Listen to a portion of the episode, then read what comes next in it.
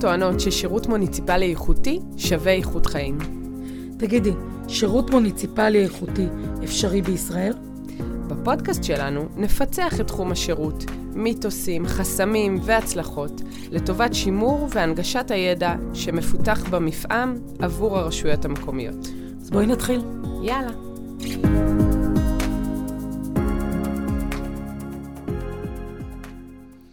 בוקר טוב, דבורית נבו.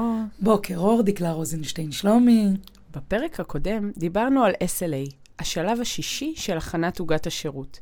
והיום אנחנו פותחות לרגע סוגריים ונכנסות לתהליך שקורה במקביל לקביע, לקביעת הסכם רמת השירותים ברשות, שהוא ה-SLA. זה תהליך כמעט טבעי, אבל צריך לנהל אותו, כדי לזכות בתהליכי עבודה נכונים, תקינים וביחסי עבודה מקדמים ברשות. זה הזמן להזכיר שאם עדיין לא שמעתם את הפרקים הקודמים, אנחנו ממליצות לעצור כאן, להתחיל מההתחלה, כי עד כאן הפרקים מובנים ומציגים תהליך. בעצם מה אמרנו עד היום? שרוב תהליכי העבודה ברשות דורשים חיבור בין מחלקות ואגפים. זה ממשקי העבודה, וכשהם עובדים נכון, הם קריטיים, והם מאפשרים ביצוע של תהליכים ברמה גבוהה. כשיצרנו את הסכם רמת השירותים, את ה-SLA, דרשנו התבוננות על תהליך עבודה מלא, שמספק את השירותים ללקוחות. אבל כולנו יודעים שתהליך כזה עובר לא דרך מחלקה אחת, הוא עובר בדרך כלל במקביל בין מספר מחלקות ואגפים. זאת אומרת, תהליך רציף שקורה בתוך מחלקה משיק לעובדים נוספים מיחידות אחרות. למשל, אם מחלקת השפע רוצה להחליף פחים תוך 24 שעות, זה נפלא, אבל היא צריכה לוודא שמחלקת הרכש מאפשרת לה רכישה מקדימה, או רכישה מהירה, או לשים פחים במחסן. זאת אומרת שהיכולת לעמוד בהסכם רמת השירותים, ב-SLA, תלויה בשיתוף פעולה בין המחלקות והאגפים בתוך הרשות. זאת אומרת, זו חוכמה קטנה להבטיח הבטחות על רמת שירות גבוהה, כשבתוך הבית פנימה אנחנו בהתעלמות או בסכסוך בין יחידות. תכלס, כל עבודה בתוך השלטון המקומי, בתוך הרשויות המקומיות, דורשת עבודה משותפת. אין מה לעשות, ככה זה, כשיש מגבלה של תקציבים ומגבלה של הון אנושי. ואם אנחנו נסתכל על זה בראייה רחבה יותר, לכולנו ברור שבכל ארגון יש בסוף ממשקי עבודה בין כל היחידות, יחידות פנים וחוץ ארגוניות, רק היום אנחנו נשים את הדגש על מערכת היחסים בין היחידות לטובת לקוחות הקצה. בואי נדבר על זה רגע. ממשקים הם למעשה מערכת היחסים והחיבור בין האנשים. מי שעובד בכל אחת מהמחלקות, בסוף החיבורים האלה, השיח הזה, זה מה שייצר ממשק עבודה מיטבי. אם ניקח את הדוגמה של מחלקת החינוך שמבקשת לטפל בקן צרעות באחד הגנים, אנחנו צריכים את מחלקת התברואה רתומה למשימה הזאת, בדיוק כמו מחלקת החינוך. וזה לא משנה מה מערכת היחסים בין אגף התברואה, אגף החינוך, או הגננת הספציפית שעובדת בגן הזה. אנחנו נוסיף לזה שבנוסף למערכת היחסים, יש גם את התהליך עצמו. שלב א', שלב ב', מי מעביר למי, מי מטפל במה. רק בבסיס אנחנו זוכרים שאנשים מדברים עם אנשים, לא תהליכים מדברים עם תהליכים. לגמרי. הבסיס למילוי שרשרת השירות באופן מיטבי הוא ההבנה שקיימת תלות הדדית, אחריות הדדית בתוך הרשות בין הממשקים, שאמרנו שהם אנשים, לצורך יצירת שביעות רצון הלקוחות. ככל שאנחנו בתוך הרשות המקומית נקדים לייצר שפה אחידה ומוסכמת בין נותני השירות, נבהיר את אותו רצף, את אותו תהליך בין היחידות והמחלקות. נייצר מעין SLA פנימי בין היחידות, ונגדיר מה כל אחת מספקת זו לזו בכל אחד מהתהליכים והשירותים. רק אז אנחנו נוכל להבטיח את מילוי שרשרת השירות באופן מיטבי. לתהליך ההסדרה הזה, בתוך היחידות, מה שיבטיח את רמת השירות הפנים-ארגונית הגבוהה, קוראים Operational Level Agreement, ובקיצור, OLA. לטובת ההגדרה הזו בדיוק, פתחנו את 9ב'. זה סעיף הסוגריים הזה, פרק הסוגריים שאנחנו מקליטות.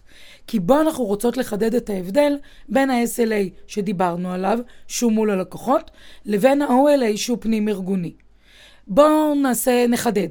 אם עובדת רוצה לשאול את מחלקת משאבי אנוש על ימי חופשה בתלוש השכר שלה, ומשאבי אנוש מתחייבים לתת תשובה תוך שלוש שעות או תוך שלושה ימים, זה עדיין SLA. זה ה-Service Level Agreement ללקוחות פנים-ארגוניים. זה הסכם רמת השירותים, כאשר במקרה הזה לקוחות הקצה הם בתוך הארגון. אז מה זה ה-OLA? זה הסכם בין יחידות שונות לבצע באופן רציף ושוטף את תהליך השירות לטובת לקוחות הקצה שהם מחוץ לארגון.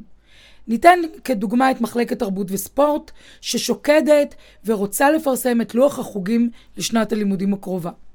זה כדי שיקרה, צריכה גם מצד אחד לקלוט מדריכים, לסגור הסכמים של המדריכים מול משאבי אנוש, לעשות פרסום ושיווק עם הדוברות, לעשות אישור תקציבים מול הגזברות. ואם זה לא קורה? מספיק שלא יהיה תקציב לפליירים, שאף ילד לא ידע על החוגים, ואז כל עבודת המחלקה יורדת לטמיון, כי פשוט לא יירשמו.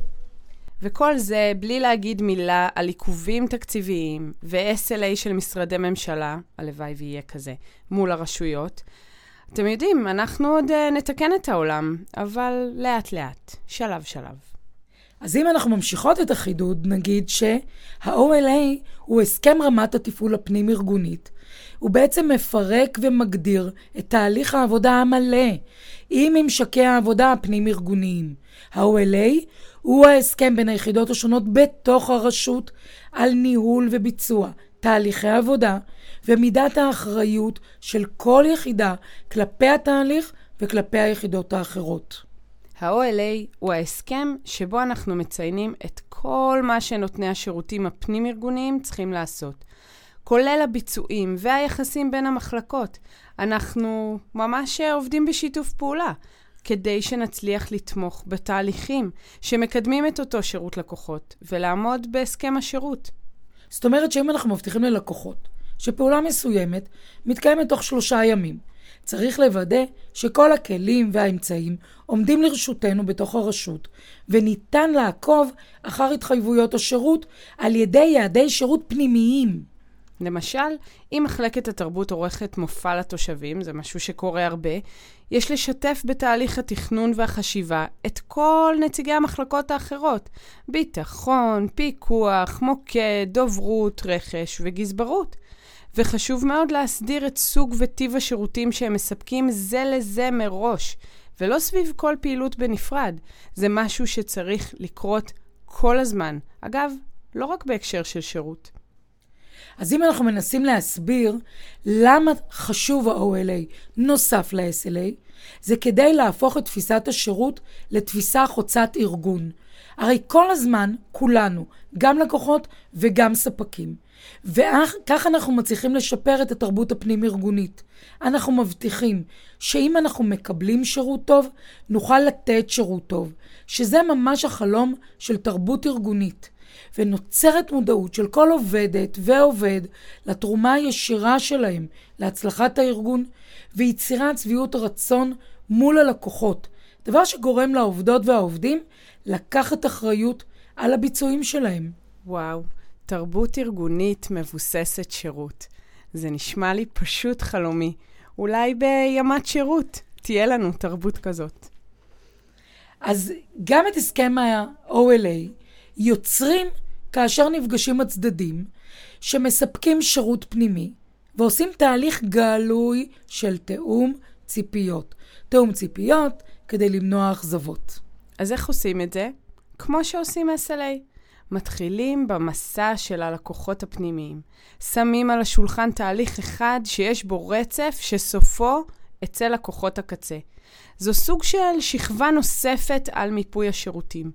כל שירות שניתן ללקוחות הקצה, איך התהליך שלו נראה בתוך הארגון עד שהוא יוצא החוצה.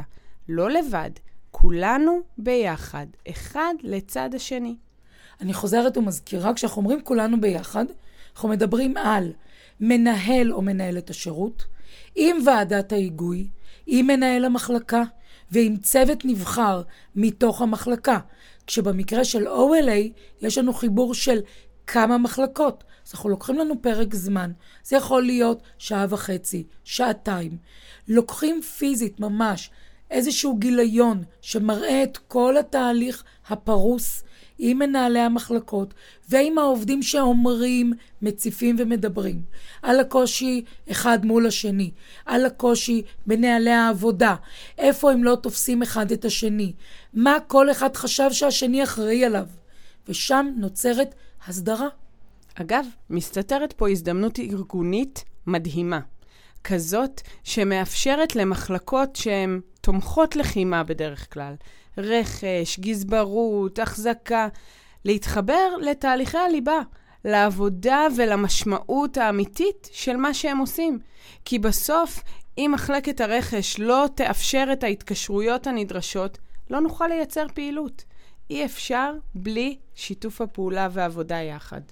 כך בעצם הם מוצאים ומגלים מחדש את המשמעות האמיתית שבביצוע מיטבי של התפקיד שלהם. ובכלל של הארגון. אז מה היה לנו היום? זה הזמן לכתוב. דיברנו על OLA, Operational Level Agreement, הסכם רמת השירותים פנים-ארגוני בין הממשקים והיחידות, שתומך בקיומו של הסכם השירות עם הלקוחות.